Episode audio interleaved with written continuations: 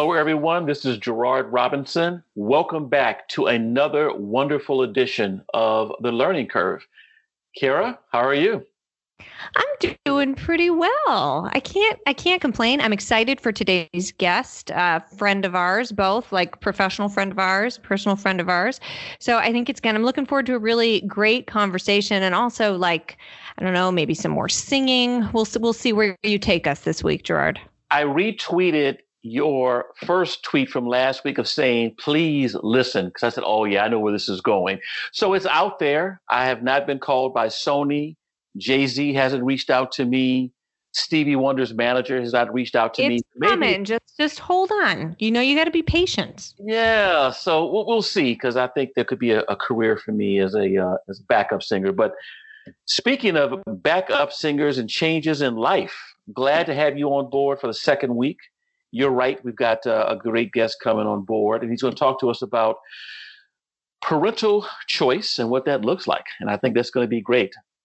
Yeah, he's got a he's got a really um he's got a, a great perspective on it. He's going to bring a lot to the conversation. So, well, what is uh what's your story of the week? All right. So, I mean, I've got, I'm going to sneak in a couple here, Gerard. So, first, before I actually get into my story of the week, I need to give Pioneer Institute um, a shout out because my colleagues there, our colleagues there, I'm so sorry to be so proprietary. Um, you know, they're always just in the business of publishing phenomenal reports. And this one, um, I didn't make it my story of the week because it's very Boston centric, but and for any of our Massachusetts listeners, we're talking about uh, Madison Park Votech here in Boston, which is a school that is just always much in the news. And this is supposed to be, you know, Pioneer has done an excellent job of, po- of pointing out really the strength of Votech programs, but it's also in this report pointing out um, uh, some room for improvement in this particular school that has really just struggled over time to not only with academic achievement and performance, but to give students the path that they need. And I think that what I like most about this report is it points out that, and, and particularly, um, you know, there's a quote in here from this is a, I'm thinking about a, a Globe article, Boston Globe article from Pioneers Jim Stergios. Um, talking about the fact that if you're going to have strong Votech programs and job training in high school, it actually needs to be aligned with what with the jobs that are available in the local economy and the jobs that are available in the workforce.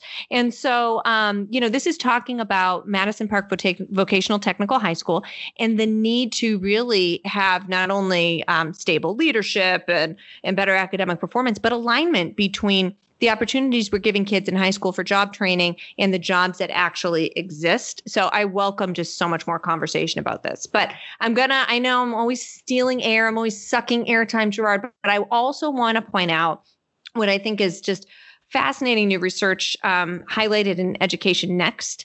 And it is about um, you know our segregation our segregated schools and special education and the the title of this article which is by Elder Imberman, Figlio, and Persico, and I'm sure I butchered all of those names, so my apologies to the authors. Um, but it's it asks the question about um, you know the extent to which special education classifications um, are reflective of the level of segregation in schools and districts in our society. Um, so one of the things that I find so interesting about this is like I think people always make the assumption, and it's not an untrue assumption, that um, sometimes children of color, specifically Black students, are over-identified for special education services and may, and or maybe for the wrong reasons. Mm-hmm. But what this, so what this is showing, what this study suggests, is that I'm gonna I'm gonna read a quote here. So that by the fourth grade, the disability rate among Black students is 13% lower than it would have been if they were identified at the same rate as white students born into similar economic and health circumstances. So, what these authors are highlighting is that when we look at special, identif- special education identification, which, as we know, it's so important, having the right supports in a school can be life changing for a kid as long as they are the right supports, right? And as long as, um, as you know, we're, we're talking talking about real tailored special education services done right so that kids are given opportunities not um, not having opportunities taken away. But that we can't just look at it in terms of um, these in terms of broad strokes. We have to look at the types of schools students are attending, and we have to look at the other kids that they're going to school with, and perceptions of who the kids are that are being identified compared to the perceptions of kids that they go to school with. Because it turns out that when Black students in particular, and and also Hispanic students, but not quite as much are in school together that are that is in in schools that are more segregated basically um, they're identified less. And so I just think that this is it's a really thought-provoking report.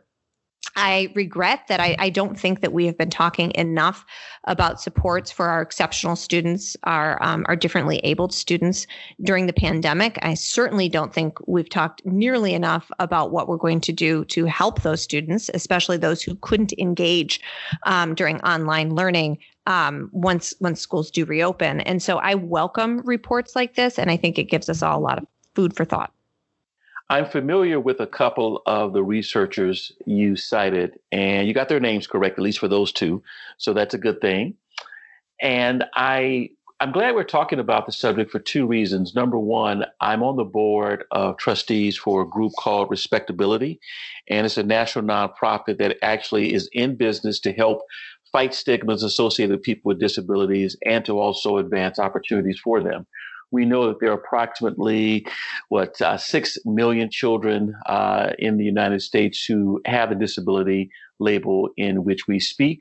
But you're actually bringing in a nuance about race, which we often overlook, which brings me to the second point, and it's something that you referenced. In a previous life, when I was president of BAEO, we received a grant from George Soros um, Foundation through its Black uh, Male Initiative. And we actually worked with 3,000 uh, Black parents in nine cities who had their boys put into special education programs. Now, there are definitely some of them who should have been put into special ed. And what the researchers have identified is maybe we should have even done it earlier uh, to avoid some of the problems with their uh, that we would see had their white peers uh, been put in the same situation. But we also know a number of black boys are oversubscribed to special education for so-called behavioral reasons. Mm-hmm. Attitudinal reasons or otherwise. So I'm going to do a deep dive into that article, and I definitely think uh, we should probably get someone like Jennifer Mizrahi, who's the uh, president of Respectability on to talk about this important topic because it's something that impacts more families than we know. Absolutely. So my story of the week is about COVID, and it's a article about our colleague. Wait, about what? I'm sorry, what? COVID, yeah. We, we oh, well, you have to explain that, that to me. I would weigh in on this one. and this is from our my AEI colleague Naomi Schaefer Riley, and it's from Bloomberg Opinion. February 22nd. And the title K 12 education will never be the same after COVID 19. I said, I agree. And then I read the subtitle, went, oh, it says, if it turns out that support for sports was all that was holding public schools together, the system is in trouble. And I was like, oh no, this just can't be about sports. And lo and behold, she identified something about sports. She talked about Westchester County, where she lives, and that many of the parents were keeping their children home to protect them from COVID. And we understand that. And some of them did it to ensure that they wouldn't be forced into weeks of quarantine if their child was exposed to a classmate who had COVID. We got it. And then she went on further to say that some would actually continue to send their children to social events and to practice while keeping their kids from school. The priority was not in person learning, but to ensure that their life outside of school went on as usual. And then she said, speaking of sports, some parents have basically said, we're going to make sure that our kids remain eligible to participate in athletics, even high risk athletics uh, activities, even if it means we have to keep them home during the daytime or do something mm-hmm. on a hybrid level. And so I was kind of, you know, I was stuck for a second saying, I actually hadn't thought about that in part because our children are not involved in sporting activities, although they are in school full time. But I shouldn't be shocked. You know, for some parents, yes, if it means getting their children activities with their peers for an hour, two, maybe three after school. I see. So I'm a little mixed. I understand why some parents do it, but she may be on to something that we're elevating sports above academics at a point when we say COVID matters. Yeah, I, I think she is. It's it's really fascinating. I've seen this among among friends and some family members, in fact. And I think it's it's probably more prevalent. I mean, my kids are on the younger side. It's mm-hmm. more prevalent, I think, among among folks that I know who have older children, where these things are really important part of their social fabric, or you know. Um, you know, if parents are harboring hopes and dreams that this is going to lead to a college scholarship or something mm-hmm. like this, but for, but mm-hmm. for a variety of reasons, and I agree with you that it is it, it is a bit confounding in in some respects until of course maybe you talk to folks one off and you and you think about their their own reasoning. But i love that she's bringing this up and and i am with you. It's kind of a great title. You sort of like oh this is what we're going to talk about. So nice one yep i did not see that one coming no absolutely not well, okay, Gerard, we are going to leave it there because coming up right after the break, we are going to be speaking with Tommy Schultz of the American Federation for Children and um, one of Texas's newest residents right after this.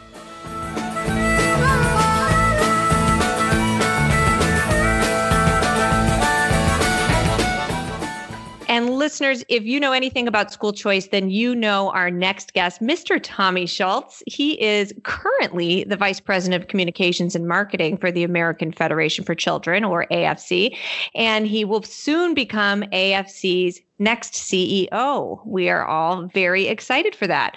AFC is the largest school choice advocacy group in the US dedicated to empowering families, especially lower income families, with the freedom to choose the best K 12 education for their children. In his current role, Tommy has been featured on, well, a variety of outlets Fox News, The New York Times, SiriusXM, One America, US News and World Report, The Washington Post, CNN, Washington Examiner, National Review. It, it goes on even Politico Education Week and The Hill. And that's just to name some of the outlets in which his work has been featured.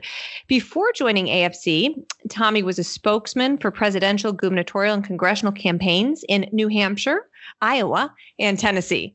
And in between campaign cycles, Tommy had stints with leading public affairs firms in the DC area. Tommy is Catholic. He graduated from Stanford University and he was a three-time all-american trap shooter in high school. Tommy we're really happy to have you. How are you doing today? I am great. Thanks for uh, having me on here. You're both uh, people that i look up to deeply respect. I try to read everything you write and listen to everything you put out there. So i'm glad to finally be on the show and excited for the conversation today Oh, we'll take that, my friend. We Gerard and I will both. I'll speak for him. We will take that. That is very sweet of you, very kind of you.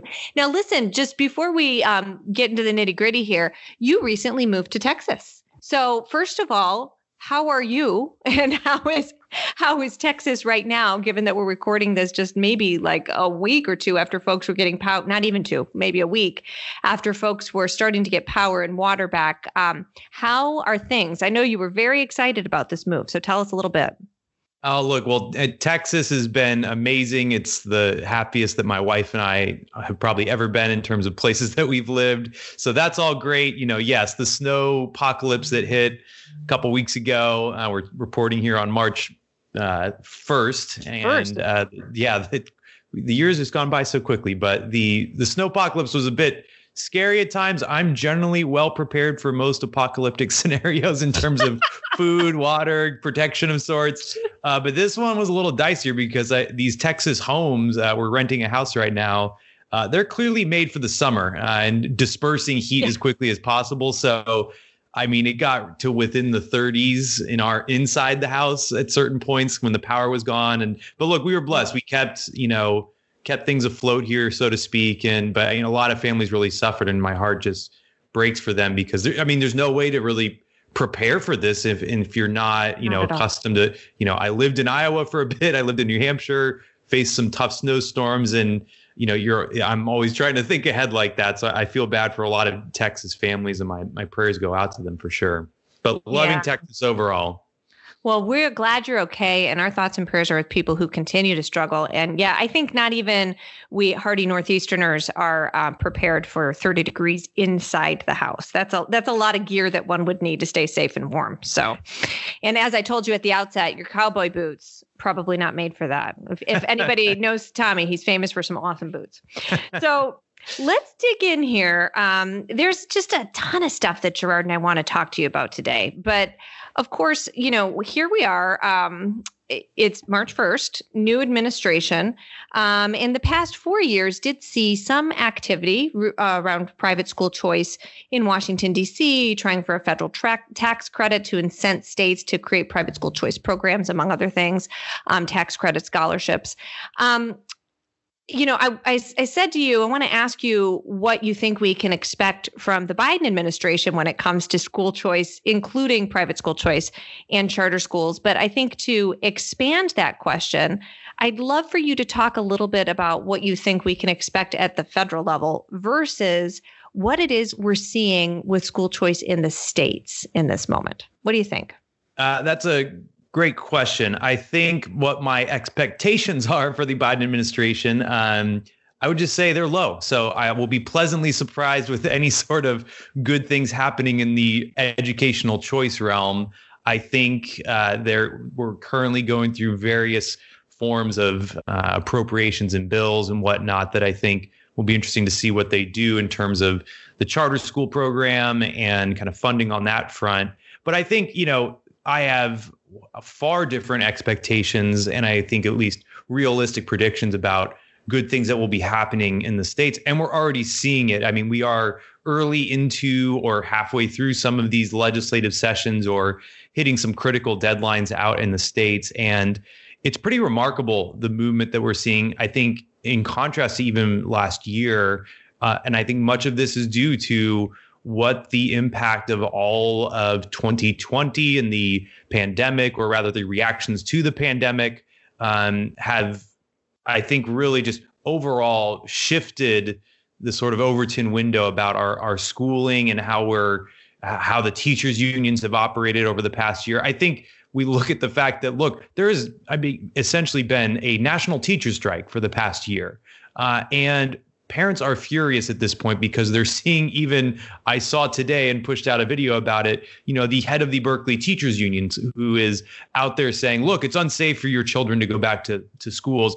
And yet he's sitting there taking his own daughter and caught on video to an in-person private school uh, on I guess multiple days a week, which I think for millions of parents, they haven't seen sort of the political gross underbelly of the public K, through 12 system to you know in the way that Cara you and Gerard probably have seen it for many many years. And I think a certain segment of the population is now radicalized to this notion that we really need to switch things in our education system. And that's um, providing some new leverage in this political conversation at the state level such that many governors i mean are really themselves furious because they're seeing the reactions in the in their states to what is pretty much anti-science or they're seeing how the teachers unions are utilizing this for political extortion in some way. And i as of my last check i think 27 states have introduced pretty significant educational choice legislation. Not and so there's like the overall number which is pretty large and encouraging in terms of number of uh, states that have put forward legislation that's trying to give families more uh, control over their child's K through 12 education. But I think too, in the in, when you look at the scope of what within each of these states, what they're trying to accomplish, there's some pretty big, pretty big bills that are trying to do some big expansions. Some states going from pretty much zero to one, right, with no educational choice laws on the books that are considering legislation. So I'm overly, uh, well, I will say I am uh, cautiously optimistic, but I think I'm almost overly ambitious in terms of how I'm thinking that this is going to be uh, a really good set of years for giving families the freedom to finally choose and control their child's education going forward. So, long-winded answer to your but what seemed like no but- question, but I think uh, two different uh, types of answers that I think convey my level of lack of uh, major thought on in terms of hey, I don't think DC is going to be doing a, a, a tremendous amount in terms of pushing for educational choice in this administration compared to states that are really, I think, going to be pushing the envelope. Yeah, no, I thank you for that, Tom, because you know it's not something that we've, um, although we've been seeing this momentum, and of course Gerard and I watch this in our day to day. It's not something we've talked a lot about on the learning curve, and also thank you for talking about yes, the time that we've spent with the in the political underbelly of, of education. One of the things that I'm noticing, I, I really agree with your take, noticing but still struggling with a little bit. Of course, here up in one of the states that still has, I was just looking at a tracker today, I think put out by AEI um, that still has one of the highest percentages of kids who are learning full time at home right or or i'm sorry mm-hmm. the lowest percentage of kids that, that are actually in school face to face and one of the really interesting conversations i'm having with folks is i think that even like parents and others who've never had occasion to really be worried about this are now starting to differentiate between their teacher who they love and don't want to pin any blame on, nor should they probably, because we have teachers that are working their, you know, working their tails off to try and deliver um, what is probably an inferior form of you know virtual learning to kids but at the same time parents saying like i can love my teacher and still realize that this system and i'll name it of which my teachers are part right is mm-hmm. really not serving my kids and so even in states where you wouldn't expect it i think that you put your finger on the kind of momentum. But I've, I've got a follow up question for you, and that is so you're sitting in Texas, and that is a state that surprised us by using some of its the la- some of its cares money um, to launch what is essentially a choice program. Um, it's for it's for students with special educational needs, um, but it's like an education scholarship account so that families have more flexibility in accessing services for their students. Um, now, this isn't about private school choice necessarily, but it's about families. It's about kids. And let me say it again: it's in Texas. this is not, not, not known to be a state that um, that has embraced such reforms in the past. Are there other states that are surprising you, or like really making you wake up and go, "Whoa, can't believe this is happening there"? In terms of outright surprises, I guess I'm not really seeing ones that just blow my mind in terms of, oh, I had expected nothing from them, and then all of a sudden they're doing unbelievable things. I, I, do look though at how whether it's you know from Florida to Oklahoma to Iowa, where so many states, whether either through federal mechanisms or through their state legislatures and kind of their own process, they're pushing forward an agenda that is really about shifting the kind of cultural, academic, social formation of children back to the parents rather than to the bureaucracy and keeping it within the red lines of the school district and letting that single provider sort of dictate and operate schools and dictate the kind of essentially the outcomes for a family. And so to me, that's what's really exciting. And I think more than ever, there's been a sea change, um, partly due to, again, the, the actual pandemic that brought people into a Zoom schooling environment, which, as you said, is probably inferior uh, for the vast majority of children. Most kids, um, yeah. But but then at the same time, I think that further second layer of reaction, right? Because that's where I think the the the momentum just went in a different direction. In that, look, parents were willing to say, "Hey, look, we got to fight this this pandemic. We don't know what's going on. Let's take a break for a moment, right? Let's go into this lockdown situation." But then, you know, now nearly a year later, where some kids just have not had a single day of education since then I think there's a real difference in what is, I think parents are now perceiving in terms of that when they're looking at their K through 12 education system, they're thinking about the forces at, at work. They're massively confused by all the guidance that they're getting from any number of different uh, interests that control the system. To me, I think that's where parents are finally starting to go, wait a minute, let's take a moment and look at this and I don't know. I, I am younger to the movement of sorts. I only fell into this movement and fell in love with this movement uh, around 2015. But I, in my kind of assessment of you know going backwards, to me, uh, other than maybe around the kind of 2010 era where you had, you know, waiting for Superman and you had a whole bunch of states pushing forward some pretty bold agendas. I don't think that. I mean, I struggle to find another example of gosh, there was another moment in either recent memory or even long-term history uh, in K through 12 where we've seen such a dramatic uh, shift in public perception of things. And I think many of these governors are trying to say, look, now is the time to finally do some parent-focused, you know, student-centered uh, policy changes here for the better. Yeah, I agree. I think that's a I think that take is is spot on. Let's let's stick with this theme of what's happening in the states for a minute, Tommy, because um, you know, despite what happened at the federal level this year, it's over time Republicans have quietly and and to this day they're still gaining dominance and power in state legislatures. So now many, um, I think incorrectly, have traditionally thought about school choice just as a red state thing. And if we if we think about the origins of school choice, it was uh, not a red state thing um, necessarily, but it's become characterized as such. Um, and that might lead some people to say that, wow, okay, um, school choice is going to be a lock. Um, if we've got you know red state legislatures but that's not always the case can you talk to me a little bit about we'll talk to us i should say a little bit about what you think um, you know, we'll see not just in the pandemic, but going forward in state legislatures, and talk specifically about um, states with large rural populations, because that's one of the places where we don't always see um, Republicans on board. Uh, they they question. They say, "What are you What are you talking about? School choice in rural America? How does that apply to me?" Can you talk a little bit about that? Sure. I think in states in particular, as you're describing this uh, dynamic where you have red states, you have maybe some of these red states have a pretty significant rural population. There is some resistance, or at least there's a talking point or even a myth out there that, hey, look, this will either hurt our rural school systems. This will, you know, there's no way a kid can access that private school or a charter school unless you know they've got their you know zone district public school type of situation. I think we've seen that argument in so many legislatures, whether it's Tennessee, Georgia, Texas, where I am now, for that I think is being upended. At least the the talking point itself is being upended because you point to a state like Florida or even Indiana, or you look at you know other states throughout the Midwest that have pretty significant rural populations who are able to make choice work within that kind of marketplace.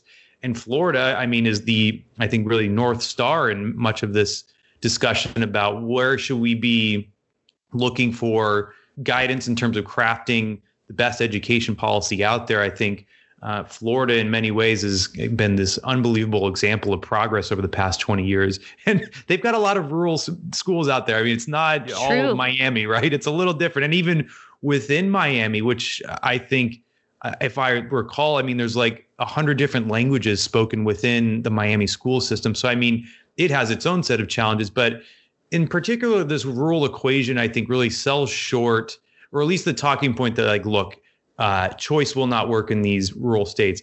I come from a farm. My parents were farmers and uh, I was blessed to go to a private school, and my parents were willing to drive an hour each way uh, to get me there because they believed so wholeheartedly in giving me access to a great education when I was younger.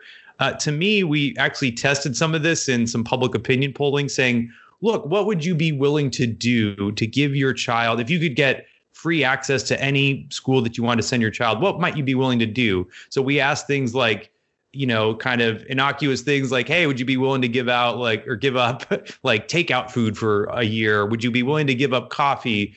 And I think, Carrie, you were at one presentation where I said, I think all the people who said they were willing to give up coffee for a year were lying to us. But totally. Uh, and post pandemic, you'd have to rearrange the takeout question because oh, I don't know.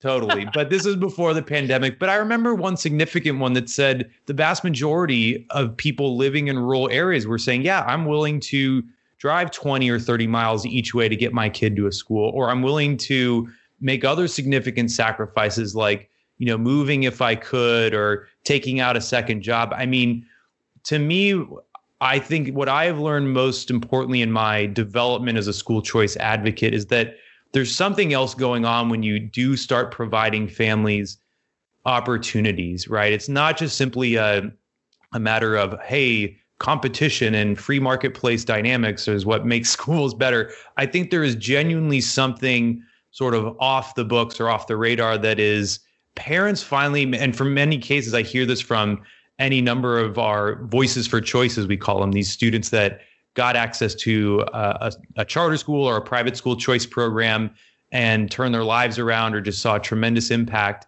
Uh, what we hear from them is like, you know, some of these families are coming from generational poverty where they never really had what, what would be the term agency, right? They never really had an option in so much of their lives, but now all of a sudden they're able to give their their kids or their grandkids the ability to access a better life. I mean, to me, that is a different dynamic that I think undersells, um, or at least is in some ways uh, paternalistic from some of these legislators who say, "Oh, parents will never be willing to make a sacrifice or be willing to get access to it." I say, "No, no, no. I think actually I've got survey data showing otherwise, and I think you're going to see across your state a real improvement and a dramatic." um, shift in the way that your education system is just going to better serve those families uh, who are willing to get access to the best education for their son or daughter. I yeah, I agree, and I have to say, um, an observation that I have, just based on sort of like real anecdotal evidence on Florida, and Florida thanks you for the shout outs; they are very well deserved. Um, is that in the presence of true private school choice programs, um, schools will step up in rural areas, meaning they will be established to meet the needs of kids. Um, so, but you have to have, you know, Florida's got really robust options for parents in the first place, which makes um, providers say, oh, hey, I, I, can go here, I can operate here because I can serve the kids that I want to serve. And something that um, that I don't know, I'm personally want to keep an eye on in the future as we see choice programs, especially private school choice programs, expand. But no, Tommy, you are um, I've I've served on a couple panels with you and and and you know really followed your work in this area and you guys do some really interesting work when it comes to polling. Talk to us a little bit more. You you touched a little bit on what people say they want. Talk to us a little bit more about um, not only as you've mentioned, what parents are are willing to do to access the right schools for your kids. But who is it in this country that really supports school choice? Because it's often thought of as something that's only going to benefit the people that could benefit from it anyway, right? But here you're talking about, you just mentioned, you know, people who come from generational poverty, et cetera. Can you talk a little bit more about what your polls tell us? Yeah, I mean, overall, the polling tells us that darn near everybody that really matters in this equation, especially K through 12 parents, they all support it by overwhelming margins. And I'll actually point to uh, a pretty dramatic poll that I think uh, backs up some of the notions with hard numbers, um, the notions that I was bringing up earlier that look, the pandemic shifted things. So April of 2020, we do one of our national polls. We say, you know, hey, parents, what do you think about school choice? We have a pretty generic, neutral phrasing of what it is. You know, it said, uh, or it showed us that, you know, overall, 67% of public school parents supported the notion of school choice. This is in April, right? As, you know, pandemic is breaking out, people are going into lockdown. Fast forward to August of that year, 77% of public school parents saying they support the concept of school choice. So it's unbelievable how a 10 point jump can occur over the course of what, four or five months. Uh, and I think this goes to show you where there is a massive, uh, just this groundswell of support that wasn't, I think, previously there or seen within our polling numbers in terms of favorability for this issue. And I think another dynamic that is a really important one that I see a real consistent, uh, consistently across any number of polls we do. And I'm going to pull it up here. So, uh, yeah, basically, in every poll we ask, look, if it were your decision and you could send your child to the, any type of school that you prefer to give them the best education, where would you send them? Almost like at the, it's remarkable how similar we get numbers back in terms of saying roughly 70% of families say something other than their district school, whether it's private religious, private non-religious, charter school, homeschool, virtual. To me, this shows this market and parent demand that is saying we want something else. And to me, I look to these legislators who uh, refuse to engage in this conversation or are somehow beholden to the teachers unions and the big checkbooks that they're waving around in these political campaigns. To me, when roughly I think it's 82% of parents are going to a district school versus 70% saying that they do not want to go to a district school, to me, this shows where we have so much work to do within this the choice community writ large in terms of building, galvanizing, you know, growing this support base and actually giving them the means to take action and make their voices heard in the state legislatures across the country that uh, gets me excited because it's a big sort of engineering problem that I'm I'm eager to tackle. Uh, in, in at least in in my role here at, at the American Federation for Children, where we're operating in you know 18 or so states on any given year, trying to you know get legislation passed, trying to uh, give families a voice and in their state capitals. To me, those are kind of the two real striking poles that to me show we've got you know we have a huge opportunity to really finally get in touch with and uh, really build a bridge to so many millions of families that for probably for decades weren't even on the radar in terms of hey this is a captive audience for our message uh, alongside the other bit of data that says look parents want this. And you know we need to be feeling confident in our position as we're tackling this major problem and trying to re you know rethink re-engineer or just ultimately make more effective our K through 12 education apparatus which is spending hundreds of billions of dollars per year in taxpayer money. Well that's a good follow-up to your point about what we can do in the states and when you think about the fact that we have you know 550,000 students who are in what we would call parental choice programs We've seen some successes and we've seen some shortcomings. What do you think advocates need to do to take advantage of this moment to try to really just explode the number of options and seats available over the next five to 10 years? Yeah, I think there needs to be the easy answer is look, push on the gas, right? I mean, really accelerate, you know, go for the big, bold changes. I think there needs to be a real serious evaluation of sort of capabilities. Uh, I think within various, you know, reform organizations or think tanks, you name it, you know, where you are best serving the marketplace, right? Or where you can be distinctly helpful because in some ways, if everybody is generally doing the same thing and all competing amongst each other mm-hmm. for a certain share of here's what we're trying to do, to me, that's not going to generate the progress. That's not going to generate results and returns. And uh, I think, as I you cite the number, 550,000 or so students out of 56 million, single digit percentage of students mm-hmm. actually engaged in that kind of effort.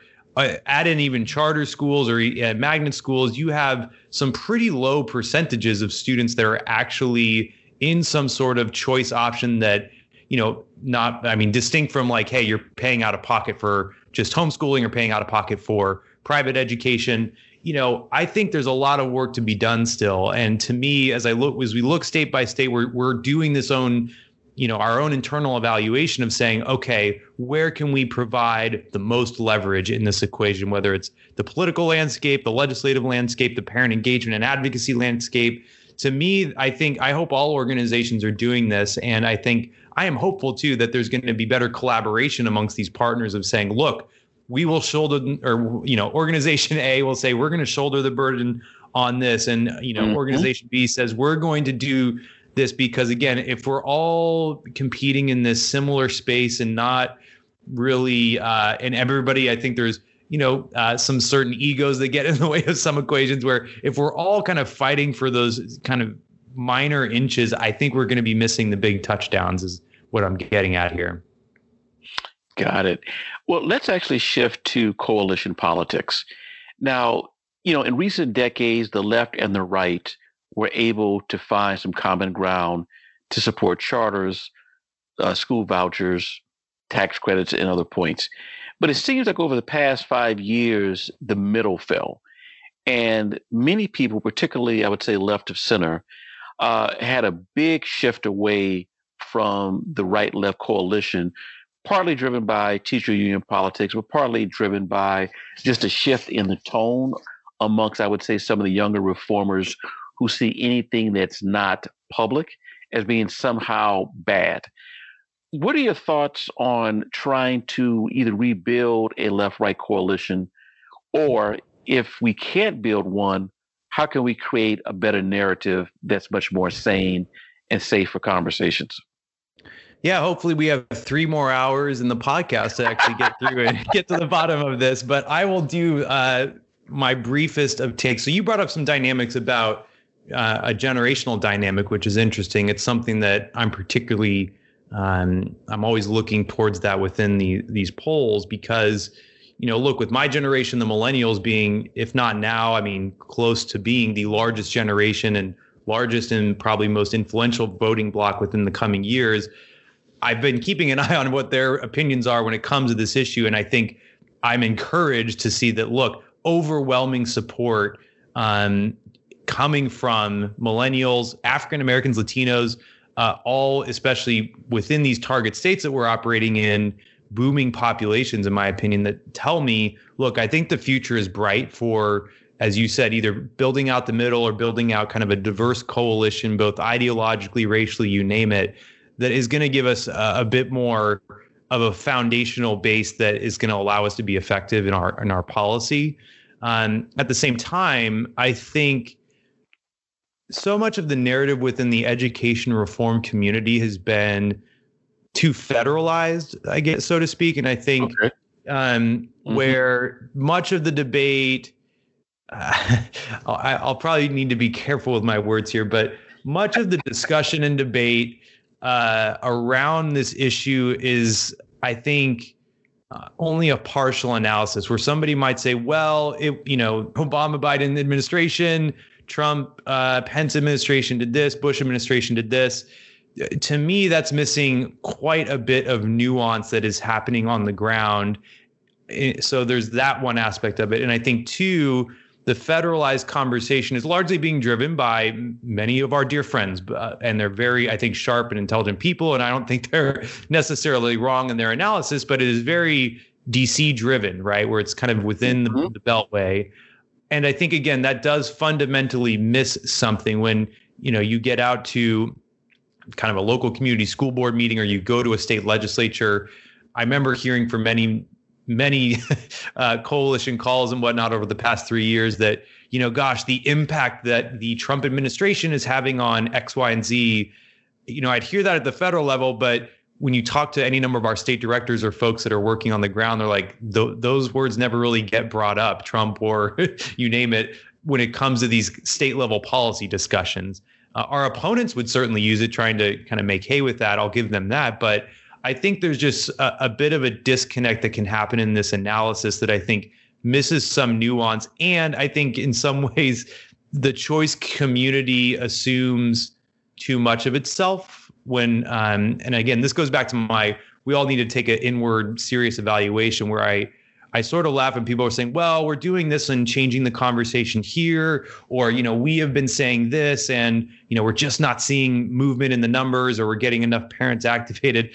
And this goes to this uh, sort of political science slash you know engineering notion that like okay let's take a let's just ask why we're not making headway. And it's like okay how many people are we reaching with our kind of media penetration? How many parents do we have on our email lists, right? I mean, you kind of do this analysis and it's like, well, gosh, no wonder we aren't, you know, moving polling numbers or we aren't having this sea change in public perception around the issue. I mean, we're only talking amongst each other in some ways, or we're only reaching a few thousand people that are kind of directly within our sphere of influence. And we're not thinking about the larger 56 million parents that are out there and how we're trying to actually capture their attention, influence them, bring them into our fold. Uh, to me, this is where some of this top down notion that comes even within the choice community that is really trying to promote a bottom up agenda, I think misses something. So that will probably be my answer to what I think could be a whole day long retreat discussing those dynamics, Gerard. Well, speaking of retreat, uh, congratulations on your soon to be new role as CEO. And your I knew your predecessors know you as well, and each one of you brought to the position uh, some unique attributes and assets. One of your many is understanding communications. And so much of what's gone right and wrong in the choice movement has been articulating our message and oftentimes knowing how to articulate it to different audiences. You bring up a really good point about the states. You're right. So much of what we've talked about has been federalized. Well, let's leave DC. Let's go down to Texas, where you are right now. You've also spent time in California. Um, for those of us who are interested in this subject and the importance of communication, how important is a communications message going to play at the state level as it as it relates to talking about parental choice, but also galvanizing people, in fact, who may or may not even have children in schools, but who pay taxes and who want to see people invest into their economy?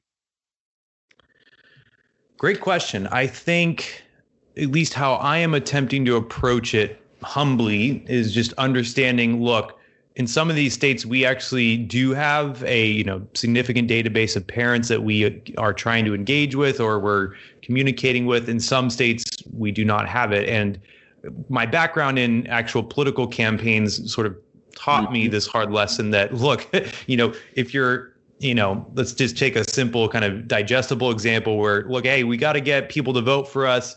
You know you we have to knock on this many doors because we know that this many will actually open the door and this many will actually talk to us. Uh, this many will actually be persuaded by our arguments. So you kind of work backwards to say look if i need to get x number of voters at least based upon historical trends i need to do you know y in terms of work and i think trying to take that approach at the state level is how i'm viewing this and just working through these dynamics of okay if we really need to, you know, influence policy, what does that mean? It means we have to get this many people elected and we have to have mm-hmm. you know we we need to see okay there's these many open seats that we need to work within the electoral sphere also too how many you know what like let's look at our opponents and let's say okay the teachers unions how many uh, folks that they have within their database that they're going to uh, push the button and suddenly melt the phone lines and inboxes of these legislators during a legislative session. So, you know, I think we need to then build out our own capacity and see, okay, how many parents do we really need to start getting to take action? And so much of this, I'm realizing, you know, we're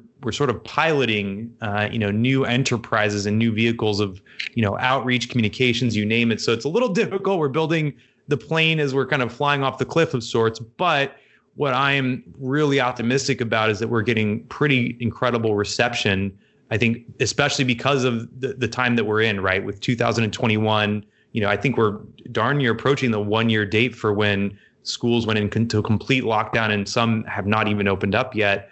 I think all of that is giving us this, you know, I think new sense of real clear direction and mission with where we're trying to go over the next five years. And uh, again, I'm optimistic because I think we're trying to view ourselves at the Federation for Children as someone who's going to be in service of the greater kind of movement, right? Helping all of our coalition partners, helping people, you know, finally either get access to families or really take back the narrative in some of their states that might have been dominated by the K through 12 establishment for so long.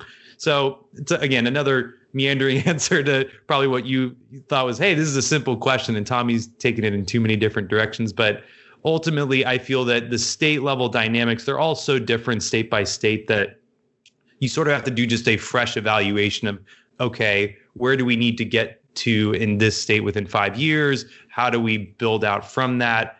And then we have to see too okay where can we actually be effective and provide expertise or provide leverage on this system? Otherwise to me we're it's just a lot of activity and not a lot of progress all your answers were spot on thanks Yeah, I have to agree, Mr. Tommy Schultz. It's uh, you can meander as much as you want. That's what a podcast is all about, and I think we have learned a lot today. We'll have to have you back on definitely within a year to see how just how open schools are and and how much um, this momentum that the movement has gained from from the current moment has persisted. I'm with you. I think that I think it's uh it's been a turning point. Always great to talk to you, our friend, despite the fact I will say that you have reminded Gerard and me that we are not millennials, which is okay. Making us feel a little bit old, but we'll take it. and we hope that you'll come back. We're just we're so excited um, for for your work, for your new role, and thanks for spending this time with us. Now, thank you so much. And I meant that at the beginning that I, I really appreciate and look up to both of you. And you're on my short list of people to call amidst this transition that I just haven't been able to because I'm trying to deal with some other internal dynamics and, and whatnot. So d- don't feel that I'm neglecting you. I'm generally neglecting a lot of people that I need to be reaching out to. And I'm, I'm eager to visit with both of you again here in the near future, either offline or back on a podcast. Would love to do it. Awesome. Well, we'll take you up on that and um, take care. Stay safe down there. Okay. Thank you. Wishing you sunny weather.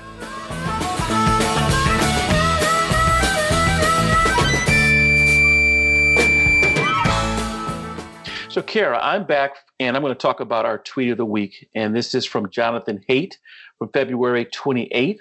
Did Bean Dad do the right thing? And he's referencing D.T. Willingham's article that appeared in the LA Times on February 28th about a dad who decided to allow his child to figure out how to open a can. And there were two camps. He was a bad dad, he's a great dad. The bad dad camp said he spent too much time allowing his child to do it. The child struggled, not good for the child's uh, psychology and ego. The good dad uh, group said this is exactly why we should let children struggle and learn and do something. And so there was a lot of back and forth. The article uh, has got some pretty good research in there as relates to what psychologists have to say. And if we got to boil it down, the key is what is the kid's goal for trying to make this work? I would say he was a good dad on this one. Oh yeah, I think he's definitely a good dad. I don't. Maybe that's a reflection of my own parenting, which is sort of like throw you into the deep end and see where you go, kid. But I have to say, um, my kids, my kids would concur. I, I have a feeling. I have to say that I, um, I really appreciate uh, Jonathan Haidt's work. Um, he's written some fabulous books, and it's so. Um, his work, I think, tells us not only a lot about the social science literature, but but one can really, especially when we talk about children, one can really see oneself in um, in his work if one um, has experience with children as a parent or a caregiver of any sort. So it's fantastic stuff. Thank you for that tweet of the week, Gerard. And Gerard, next week we are going to be joined by Loung Ung, human rights activist and the author of the best-selling books First They Killed My Father, A Daughter of Cambodia Remembers, Lucky Child, and Lulu in the Sky. She's also a co screenplay writer of the 2017 Netflix original movie, First They Killed My Father, which means now I have another movie to watch on Netflix because I haven't seen that one yet. So, That's Gerard, cool. until next week, um, you know, I eat some popcorn, sit on the couch, watch some Netflix, stay safe, and talk to you soon. Great. I might have my girls go open a can of beans. I'm going to condemn you for that. Terrible parent. Take care. Be careful.